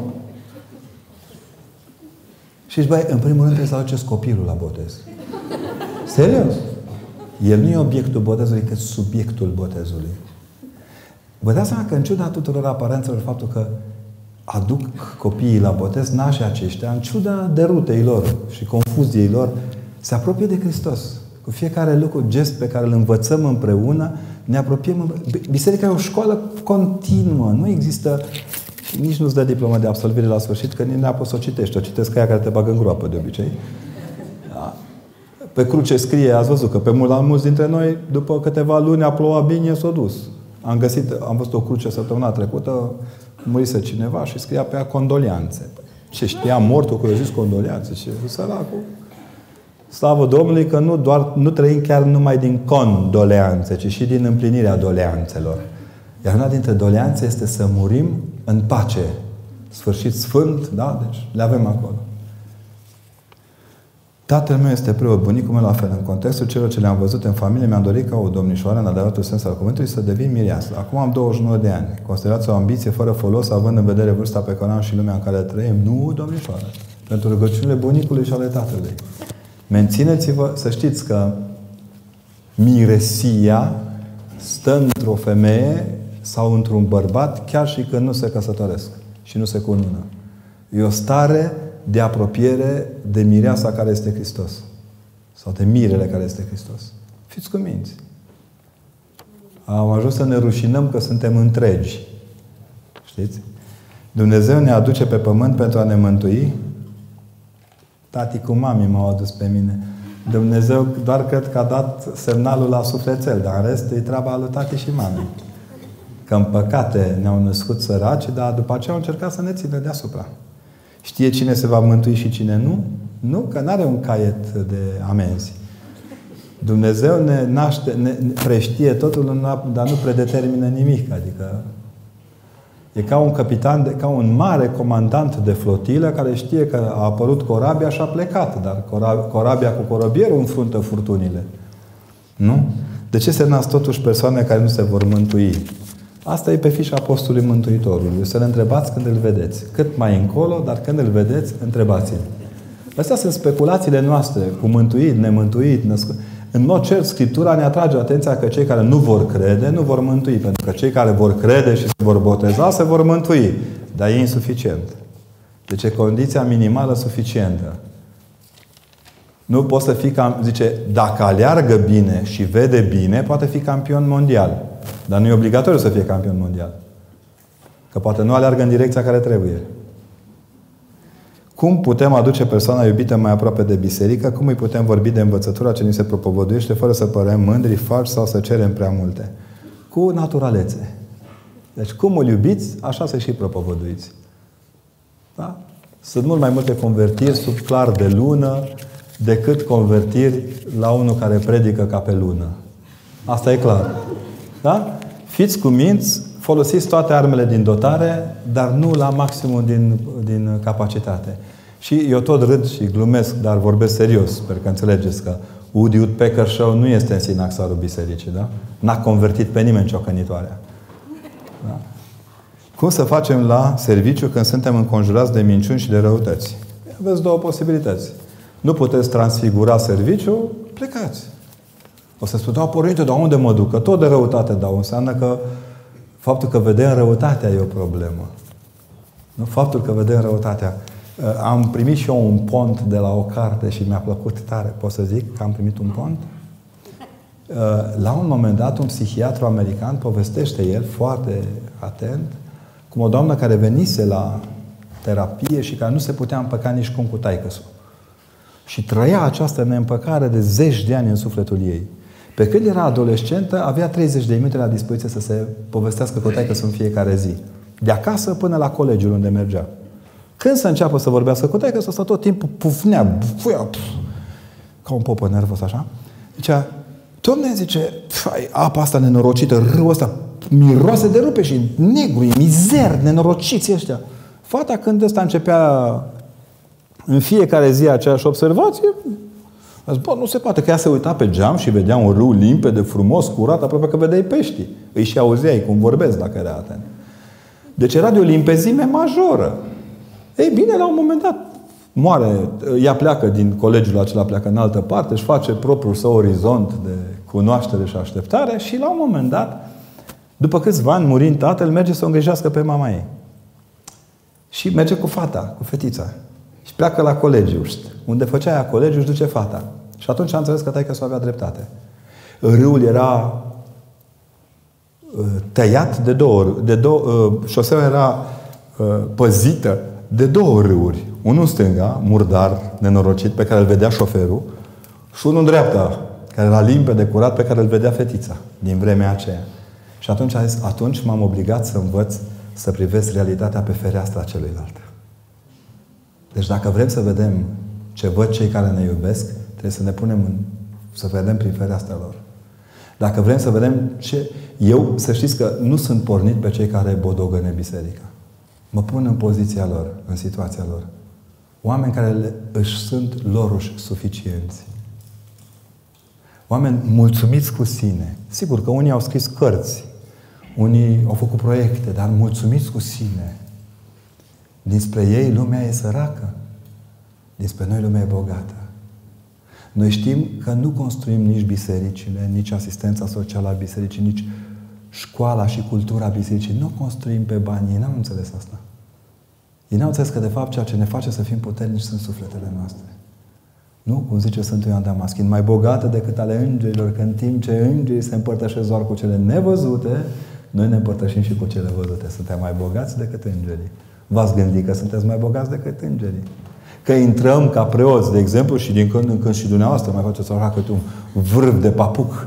Nu? Când vă împărtășiți, intrați dincolo de Sfânta, de, de, de catapeteazma de la Sfânta Sfintelor. Acolo unde nici îngerii nu putează a intra. E fain să fii om. Dar trebuie să rămâi om ca să, dacă vrei cu adevărat să intri. Cum putem convinge o persoană greco-catolică să treacă la ortodoxism? Să nu, asta cu ortodoxismul, să nu-l faceți să treacă. La ortodoxie, da, la ortodoxism nu, vă rog eu frumos. Bine? Ce este mai bun la noi decât la ei? Păi, uitați-vă prin fereastra lui. Vedeți ce nu e în regulă la noi și ce reproșează. Dacă puteți îndrepta, îndreptați. Dacă nu, iubirea nu e, are note de subsol să explice.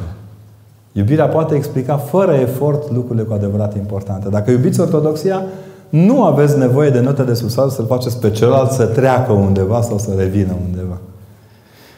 Părinții mei nu mi-acceptă viitorul soț și nu mai vorbesc cu mine. Ce e de făcut? Houston, Houston, Mayday, Mayday, reluați comunicarea.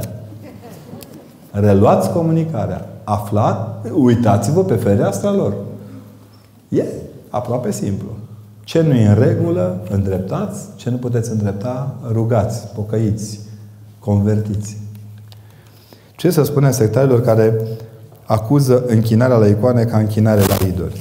Îi le luați mâna să fii sănătos. Așa să le spuneți. Să fii sănătos și să-mi spui când mergi la spital, dacă ai o bolă de dermatologie, te duci la medicul uh, chirurg? Păi zice, nu, mă duc la dermatolog. De unde știi că e dermatolog? Păi scrie pe ușă.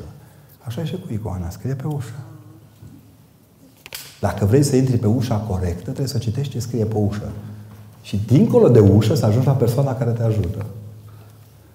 Cum îți găsești calea? Cu GPS-ul sufletesc. Da. Ne trebuie un GPS sufletesc. Pentru a găsi calea trebuie să avem o hartă. Harta ne oferă, ne avem cel mai bun manual de geografie spirituală, care este Sfânta Scriptură. Și acolo avem toate bornele de cercetare. Povestesc în memoriile primului război mondial, povestesc uh, inclusiv ofițerii ardeleni. Știți că ardelenii, căpoși, ei sunt mai lenți, au început războiul cu doi ani mai devreme. Și când au fost trimiși în Galiția, ce și sufletește și persoană, da. Uh, deci când au fost în Galiția, au fost, Galiția știți unde este? În zona Carpaților, uh, rutenilor, din zona ruteană, da, la granița între actuala Ucraina, Polonia. Și povesteau că se uitau la hărți vechi de, de 100 de ani. Erau hărți militare și ziceau nu înțelegea ofițerul român de ce, subofițer, sublocotenentul român, de ce în loc să-i arate, uite, aia e culmea, du-te și o ocupă, ei arătau pe hartă, uite, pe culmea asta trebuie să ajungi. Pentru că oamenii nu citeau corect hărțile. E dacă îi scoteai din har, cu nasul din hartă și puneai pe teren să se orienteze, nu știau să facă. Românii nean de cioban, dă știu așa e. Domne, românul s-o... n-avea nevoie de hartă, zicea, băi, cota aia, aia e cea mai înaltă, acolo merem. Și așa se salvau de fiecare, de, pentru că și inamici aveau aceeași hartă. Da? Ei bombardau după hartă. Ori ai noștri nu stăteau pe hartă niciodată. Deci sunt căi pe care ne le pune la dispoziție Hristos tocmai să înțelegem ce depășite sunt hărțile pe care ne le propunem. De aceea, pentru a alege cale, aveți nevoie de un GPS performant. În GPS-ul performant întotdeauna se aude o voce care spune acum virați dreapta, virați stânga. Da? O voce care întotdeauna ne îndreaptă, care e vocea conștiinței noastre. Pentru a ne asculta conștiința, trebuie să încărcăm corect datele în GPS. Să nu fentăm. Că dacă fentăm, de exemplu, tu ești la București și pui caut strada la Lelelor din Constanța. Păi te învârte în București și tu nu găsești la Lelele. Se ofilesc le până ajungi la ele, da? Fiți atenți la cum programați GPS-ul și care e direcția către care vreți să vă îndreptați.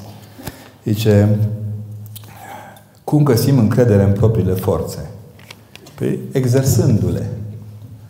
Da? N-am văzut om să aibă încredere în forțe dacă nu și le-a exersat. Trei sferturi din oamenii pe care i auziți public fac și dreg lucruri importante. Adică, ca ei nimeni nu face. Nu știu cum Dumnezeu. Muții din biserică care lucrează în favoarea lui Hristos merg înainte cu toată splendoarea aceasta pe care o dă forța lor de a fi legați de forța care este Hristos. În biserică nu e ca la războiul stelor, forța fie cu tine, da? La, la, la noi e, e dinamisul lui Dumnezeu. Dinamisul acesta te și mișcă, te, te aduce înaintea lui Hristos. Deci, legați-vă de Hristos și sigur nu ratați. Asta e ideea. Preoții din Mitropolia Ardealului sunt inclus sau a, în Consiliul Județean sau în Consiliile Locale. Au, cedat pe, au candidat pe liste PSD și PNL votează în Consiliu cu PSD sau PNL. Asta înseamnă politică. Cu tot respectul. Cu tot respectul. Ne-am dat preos pe toate listele tuturor partidelor din Mitropolia Ardealului. Vă rog să puneți mâna pe manualul de istorie și veți înțelege de ce un preot într-o comunitate trebuie să aibă și... Și apoi un act democratic. I-au votat oamenii. I-au votat oamenii. Uneori votează chiar împotriva politicii partidului din care fac parte. Dar dumneavoastră vi s-a spus în celebrul site să fie beznă mai puțină, vi s-a spus ce vreți să auziți și nu sunteți capabili să vedeți adevărul. Îmi pare foarte rău să vă spun, n-am să dau răspuns unei știri venite de la o agenție de spionaj împotriva bisericii. Care și-a construit... Scrie acolo, acolo, din banii dumneavoastră vom cumpăra drone, camere de luat vederi, microfoane. M-a întrebat o domnișoară că a spus că sunt un tip tăcut. M-am uimit și eu.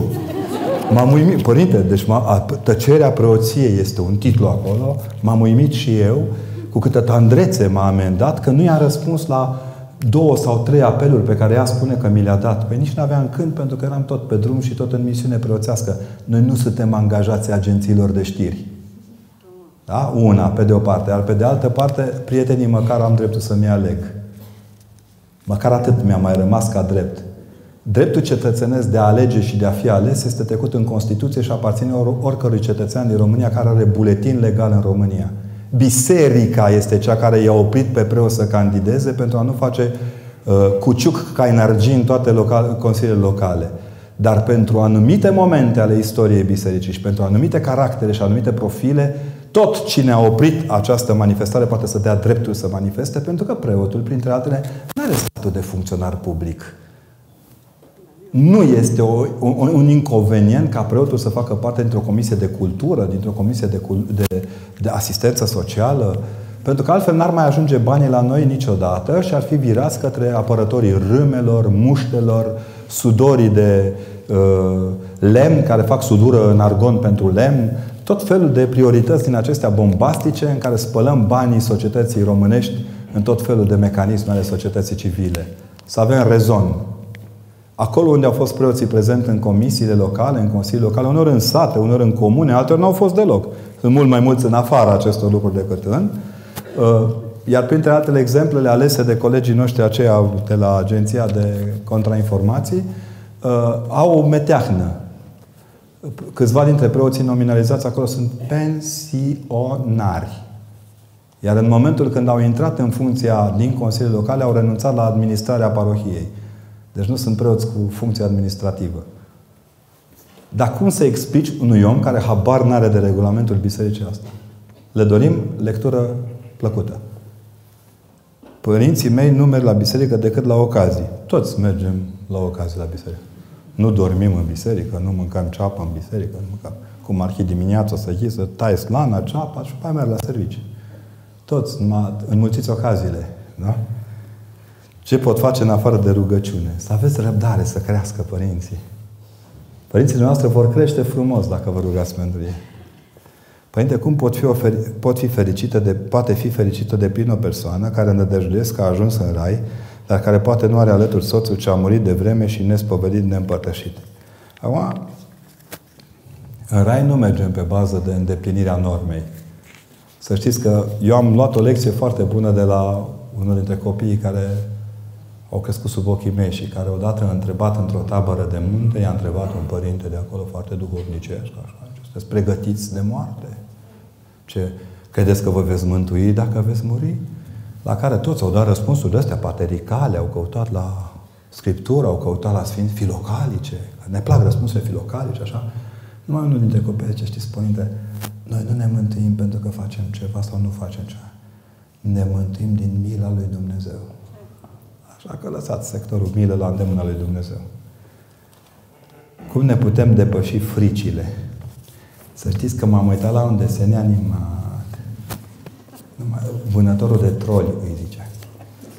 Și acolo antrenorul trolilor îl învață pe cel care era vânătorul de troli să nu-și depășească frica. Curajos nu e omul care își depășește frica, ci care își educă frica să-și vingă conștiința că este beton și foarte bun. Siguranța e dușmanul nostru, nu frica. Fricile nasc monștri doar dacă suntem siguri că avem fricile respective. Trebuie să ne depășim fricile muncind cu noi înșine.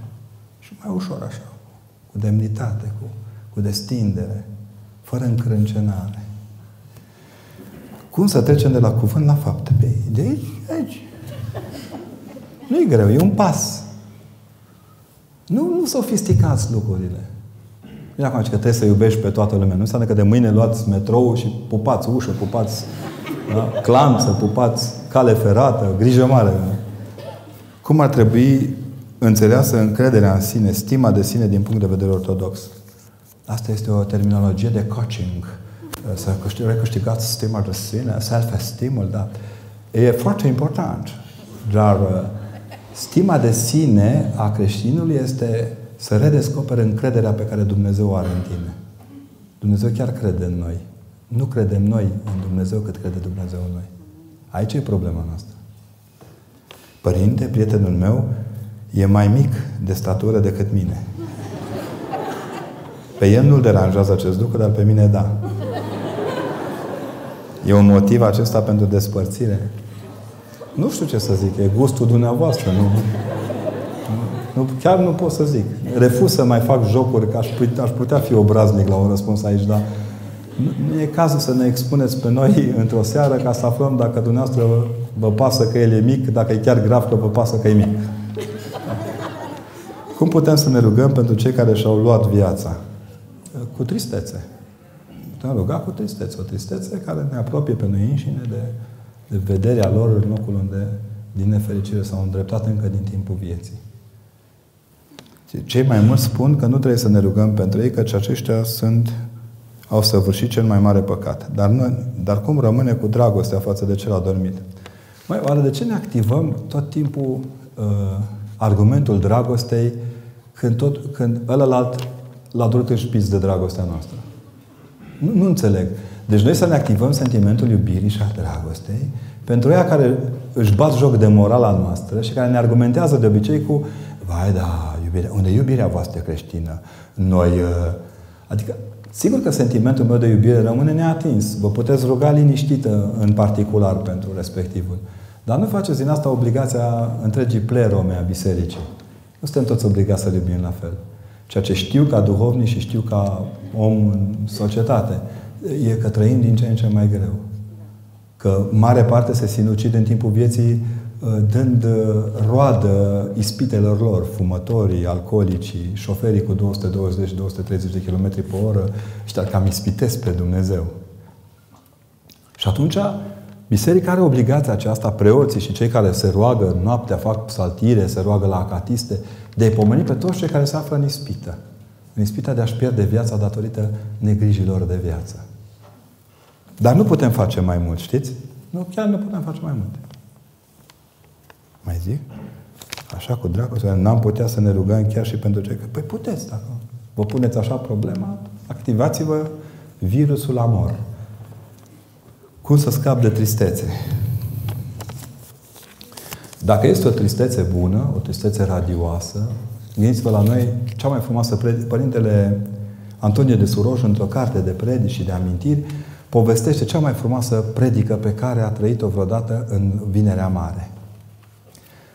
Uh, s-a dus la o biserică unde slujea un părinte care era ca în gângav, așa, și nu prea, nu prea le avea el cu predica, dar părintele, în momentul când au pus Sfântul Cer așa în mijlocul comunității, la prohod, s-a dus și cu lacrimi în ochi, curgându-i pe față, a zis, s-a întors către comunitate ce slujba s-a încheiat. De acum să plângem, fraților. A fost cea mai bună predică de prohod. Slujba s-a încheiat. De acum să plângem. Suntem liberi să fim triști dacă tristețea asta rodește în bucurie. Dacă suntem triști pentru prostiile noastre, nu rodește în bucurie. Devenim depresivi pentru că avem o cută la fustă, uh, nu ne-a ieșit cu tare. Deci depresiile de genul acesta arată că tristețile noastre nu au fost sănătoase. Suntem de, de părere că biserica este prea blândă chiar și atunci când se așteptăm o reacție mai dură din partea bisericii. Ce să faci? Dar nu avem... Vreți pic, de reacție dură a bisericii, dar nu avem picamăre în altar, avem cruce. Cine nu se teme de cruce, nu se teme nici de mitralieră, să știți. Ce să durizeze biserica? Uitați-vă la părintele meu, are față de om dur, mai are timp să fie dur, sărac. Nu a fost o viață întreagă dură, acum v-ați trezit. Biserica nu poate fi altfel decât este. Are verticalitatea ei, are câte o gură mare ca mine care mai spune lucrurile pe ulița largă, dar în general este o biserică a rugăciunii. Ați auzit vreo rugăciune dură? Aia cu ceartă-te pe tine, diavole, dar e la alt sector. Nu? Ca pe ăștia care întreb la botez, te lepezi de satana și îl râgă ia tutun. Ce, da, cine să-l creadă? Cine să-l creadă? Mai vin și plezniți așa din când în când, că doar până au ajuns la biserică o cinsti cu socru mare. Nu, asta e la botez. Cu... Da? Biserica nu dă afară pe nimeni. Azi am învățat un lucru foarte important. Foarte, foarte important. Știți? Ce n-au înțeles oamenii ăștia? Când ne înjură că pupăm moaștele și că cu fiecare sfânt în care locuiește Dumnezeu, nu se umple raiul cu sfinți, ci raiul se dilată către noi. Unde e un sfânt, care, o icoană care ne protejează, un sfânt care ne iubește, limita raiului e tra, trage Hristos, uite așa de rai și na, luați și voi un colț de rai. Bucurați-vă de el. Stăpâniți-l sănătoși. În condițiile acestea, la ce să fii dur când tu locuiești în rai? În rai există duritate? Deci, odată cu moartea regelui Mihai, biserica a devenit mai slabă sau mai puternică. Moartea regelui Mihai ne-a făcut să avem un rugător în plus. Când ai un rugător în plus, nu ești nici mai slab, nici mai puternic. Ești mai. Și mai e ceva acolo. Este imaginea ultimă a intrării majestății sale în capela în care a fost în... Vedeți că o țară corectă nu-și îngroapă regele la marginea drumului. Nici în parcuri unde se plimbă câinii. Și când s-au apropiat cu sicriul de intrare, în geamul mare de acolo era o cruce pe care scria simplu, Regina Ana. O cruce aștepta cealaltă cruce. Când crucile se așteaptă între ele, un popor nu devine mai slab. Prin batjocorirea regelui de către presă și de către oameni din presă și de către toți farsorii ăștia care l-au, l-au măcinat, biserica a devenit mai puternică pentru că a știut din start cine îi va da ultimul onor. Știți? Dar de ce, părinte, tot timpul e prea târziu? Când e prea târziu, ne dăm Nu există prea târziu în biserică. Nu e așa. M-au întrebat oamenii la Câmpina cu o săptămână înainte de moartea regelui. Părinte, ne-a făcut biserica prea puțin pentru rege. Biserica nu are ca funcție să facă ceva regelui. Biserica l-a uns pe rege. I-a dat cel mai de preț atu. În rest le-am și spus, când va muri, veți vedea. Atunci a ieșit la Iveală. Țineți minte că în primă fază burtierele spuneau, preoții vor să confiște în mormântarea regelui. Alo, omul era ortodox. E pe secția noastră, adică e la noi. Da? Mai mult decât atât. Pentru a veni în țară, majestatea sa a folosit un canal diplomatic al bisericii, nu canalul urât puțitor al Ministerului de Externe al României. Să ne lămurim. Regele s-a întors în țară la chemarea Bisericii Ortodoxe. Era prea târziu, prea târziu era în 48 dacă l-am fi chemat. Era oricum prea târziu și atunci. Dar l-am chemat la momentul propice în care omul a putut să se întoarcă acasă. Dar gândiți-vă că adevărata acasă a început doar când ne-am despărțit de el. Când un rege merge acasă, nu e niciodată prea târziu. Iar asta cu prea târziu o să vedeți. Mamă, și o să-mi aud eu la mormântarea mea. Triluri de privighetori.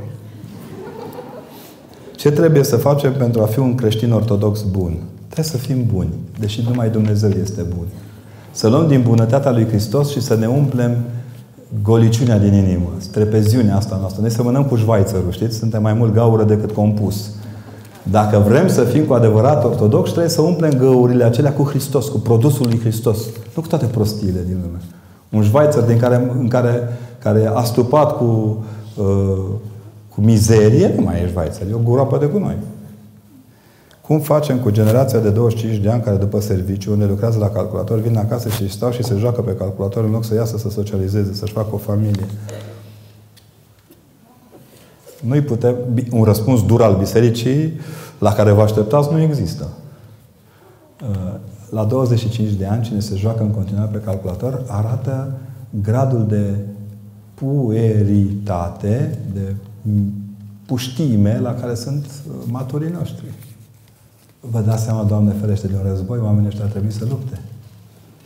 Cu Pokémon. Da. Cu Pokémon. Uitați-vă foarte atenți la ce se întâmplă în toate mișcările de stradă din România. Suntem o turmă fără un păstor, fără un... Se duc înainte așa în piață, vin înapoi, se duc în stânga, merg în dreapta, rămân uneori cu zilele, cu nopți, nu-și număr acolo. 500. N-au n-au, n-au finalitatea, n-au un front în care să se încadreze pentru a avea o finalitate. Sigur că sunt gesturi onorante, sunt gesturi superbe, sunt gesturi realmente impresionante, dar știți că dracul nu e impresionabil. Dacă te-ai supărat pe cineva, este neapărat să-l ierți? Nu. Dar dacă vă iese, e mai bine. Zice, dacă toți sunt la volan, zice, aș putea să ocolesc capul de pot și să nu intru în el. Da. Cum pot să nu mai judec pe aproapele? Judec și nu mai vreau. Păi nu mai judecați aproapele. E atât de simplu să știți. Noi pierdem foarte multă vreme măcelerindu-ne aproapele. Noi avem un abator de aproape în capul nostru. Pe toți îi facem cârnați, pulpe, spată, adidas, cum era pe vremea copilăriei noastre, nu? Dacă reușim să fim atenți, păstrăm pe aproapele întreg în inima noastră. Asta e lucru foarte important. Foarte, foarte important. Nu mai pierdeți vremea, că vă umpleți de, de rana aproape. Părinte, eu și prietenul meu vrem să ne căsătorim. Doamne ajută! Dar toți colegii de muncă și familia nu-l vor. Deoarece nu are casa lui, mașină, serviciu... Nu e vorba de mine, nu? Nici eu n-am uh, casa mea, n-am mașină, servici bun. Dumnezeu știe, ăștia cred că noi avem un Xerox color pentru dolari acolo. N-avem. Anunțăm oficial, stimații hârtitori, că biserica n-are un Xerox de bani. Averea noastră sunt, uite, zâmbetele voastre, hohotele de râs pentru o zi grea. O zi grea pentru țară. Da? nu le plac și pentru că este dascăl. A dascăl cântăresc sau profesor? Că la fel de săraci, la fel de nebăgat în seamă. Acum, nu trebuie să-l placă toată lumea, dar încercați să vă atrageți oamenii care să-l placă. Înseamnă că are o problemă de altă natură decât cele pe care le înșirați dumneavoastră. Vă doresc să fiți realistă. Și rog pe Dumnezeu să vă dea o sporire a dioptriilor. Vorbiți-ne despre imnele iubirii dumnezeiești ale Sfântului Simeon, noul teolog. Uh, câte ore? Punem cu tot respectul, vă rog frumos să mă credeți că dacă vreau să vorbesc despre imnele Sfântului Simeon, noul teolog, o făceam cu drag. Dar când punem întrebări, nu putem să provocăm la astfel de subiecte mari, ca după aceea să scriem m-a dezamăgit părintele că n-a răspuns la întrebarea mea. Asta nu e întrebare, e o provocare. Să vă spunem cum, că au fost, că înainte de a fi tradusă de părintele Stănileu, au fost prezente în 24 de manuscrise la Mănăstirea Neamț, că s-a folosit enorm de mult din Sfântul Simeon, noul teolog, în ceea ce a însemnat așezarea poetică a lui Vasile Voiculescu, că în ciuda faptului că pare că nu l-au cunoscut mari poeți, avem câțiva uh, nu, Turcia este unul dintre ei care l-au folosit foarte corect și au folosit chiar, chiar construcția lui poetică. Despre ce vreți să vorbim în imnele Sfântelor? Despre traducerea apărută la Craiova, care a fost trunchiată prima dată și apoi readaptată. Să vorbim despre modul în care efortul în care Sfântul Simeon, noul teolog, toarnă în imnografie toată cultura unei biserici întregi și că, în ciuda faptului că este atât de frumos, a fost atât de greu acceptat, nu prea avem imnele Sfântului Teolog de cântat la strană ca la Sfântul Grigorie de Nazianz, care a scris mult, dar doar două texte sunt primite în strană, două tropare, atât. Ca la Sfânta Casiana, despre care știm că a fost o imnografă foarte bună, dar avem un singur textuleț al ei și probabil un canon din Joia Patimilor. Probabil un canon din Joia Patimilor. Deci modul de a vă vorbi despre Sfântul Simeon, noul teolog, este întotdeauna redus și mâncat de timpul acesta puțin pe care îl avem. Dar pot să vă spun un singur lucru. Cel mai frumos vers care mi-a rămas mie pe suflet din imnologia lui este următoarea. Unde se vor îndrepta ochii orbului? Era un comentariu la Evanghelia Vindecării orbului la Vitezda. Îndată după ce s-au vindecat, dacă nu către tine izvorul luminii sale ce în fața lui te-ai arătat. Mai mult nu știu. Cum pot curăța pe cețile demonice cu care am fost inițiat? L-a spovedit. L-a spovedit. Simplu și la obiect. Știți cum e? Nu contează ce ai pe piele, contează ce ai pe suflet. Cum ne putem îndrepta spre Dumnezeu dacă până acum ne-a dat importanța necesară? O, Dumnezeu primește, primește, stați liniștiți, e deschisă ușa, nu are program pe ușă de la șapte jumate la opt jumate. Putem fi iertați dacă avem probleme cu rugăciunea? Păi nu suntem bazați, iertați pe bază de rugăciunea noastră. Suntem iertați pe baza rugăciunii bisericii. Da? Auzi? Și nu ne duce pe noi în ispită. Nu, și nu mă duce pe mine în ispită. Tatăl nostru, nu Tatăl meu care ești în ceruri și în Comitetul Central. Am multe gânduri de sinucidere. Nu reușesc să scap de ele. Cum să fiu mulțumită cu ce am și să nu mai gândesc negativ? Nu cred că doar de aici vi se trag problemele. Căutați un duhovnic dinaintea căruia să vă puneți pe masă, pe masă sufletească, toată drama aceasta nu vă poate ajuta niciun răspuns de al meu dacă nu căutați răspunsul de la o persoană care să vă stea alături în permanență și să vă sprijine. Să știți că din marile ispite ale vieții nu ieșim pe bază de spectacol, ci ieșim pe bază de muncă. Vă doresc muncă bună, cu rod. Cum să trecem mai ușor prin vămile văzduhului? Fiecare după putință. Nimeni nu trece ușor prin vămile văzduhului. Cele două femei din Apocalipsă reprezintă bisericile? Dacă da, femeia curvă e Biserica Catolică? Papa e prorocul mincinos? Nu reprezintă bisericile. Nu reprezintă bisericile. Care este explicația teologică pentru care biserica nu este de acord cu transplantul de la persoanele în moarte cerebrală?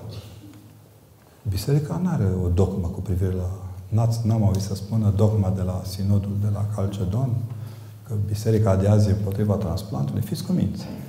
Vă rog frumos, avem destule năzbâtii pe care le facem. Nu mai inventați unele, că nu ne folosesc. Exprimarea bisericii a fost foarte limpede, că stă în libertatea familiei, că sprijinim. Eu, eu însumi, cred că rostul nostru e de a sprijini opțiunea de viață sau de moarte a unei familii. Credeți că vine preotul și spune, opriți transplantul, scoateți inima, oh, focurile iadului. Astea sunt prostii. Astea o fi câțiva care practică un fel de misticism așa, al transplantului, că e la modă, fiți cuminți. Orice hotărâre luați, biserica vă sprijină. Știți? Și în situația, da, și când constatăm că suntem întâmpiți, tot la tata ne întoarcem. Și când constatăm că suntem bucuroși, tot la tata venim. Așa că, Doamne ajută, noi suntem aici. Bine? Cum pot ajuta o persoană cu un nu știu ce scrie aici, pe care nu îl recunoaște, deși este conștient de el. A, cu un viciu pe care nu îl recunoaște, deși este conștient de el. E greu. Dacă este vorba despre alcoolism, vă spun, puteți să-l filmați odată și să arătați și și atunci vă va spune că nu e el. Ați remarcat că în ultima vreme așa ne-am obișnuit. Orice scoatem a fi vădit minciună nu e adevărat, este o contrafacere, este un... O să spună că îi faceți dosar politic pentru că vreți să-l, vreți să-l debordați. Uh, oamenii care au astfel de vicii își pierd mare parte și din încrederea în ei înșiși. Întăriți-le încrederea în ei ca să aibă curaj să recunoască ca o problemă. Să știți, cel mai greu e când restaurezi oamenii este să le redai capacitatea de a crede că mai au o șansă. Lumea din jur ne omoară. Dacă vă uitați bine, societatea e construită ca un tur pe care se plimbă când câini, când mitraliori, când tanchiști și biserica are unor comportament de tanchist, ceea ce nu-i de dorit. Toți stragă pe noi în permanență pentru fiecare lucru pe care îl facem. Keep calm. Când simțiți că vă urmăresc toți și că focul e încrucișat, veniți în tranșeul bisericii. Aici găsiți o mâncare duhovnicească, un, o foaie de cort duhovnicească pe care să vă plecați să vă odihniți. Biserica e spațiul odihnei. Când vreți să-i ajutați pe oamenii aceștia care au realmente probleme, aduceți-i către biserică. Chiar răniți fiind, nu ne scârbim de ei. Asta e meseria noastră. Toată lumea face pe deșteptul când e vorba de chirurgul hotare, chirurgul celălalt, de medicul anatomopatolog, data ești, intră cu mâna în bolile noastre de care nu se scârbesc. Preotul e în, e în păcatul nostru fără să se scârbească de păcătos. E greu. E un efort foarte mare, chiar dacă apare la prima vedere foarte ușor, e dramatic dacă ați remarcat în ce mod, în ce mod oamenii aceștia care ne persiflează zi de zi și ne aruncă peste obrazul de toate, nu reușesc să vindece de fapt nimic. Nu reușesc să vindece nimic. De aceea vă rog să nu vă scârbiți de păcătoși, să lucrați în favoarea virtuții și să cereți lui Hristos de fiecare dată să vă stea alături. Nu e greu, e imposibil. Iar imposibilitatea vine că fără Harul lui Hristos noi nu putem face nimic. De aceea, refrenul săptămânii acestea, miluiește-mă, Dumnezeule, miluiește-mă, rămâne de bază.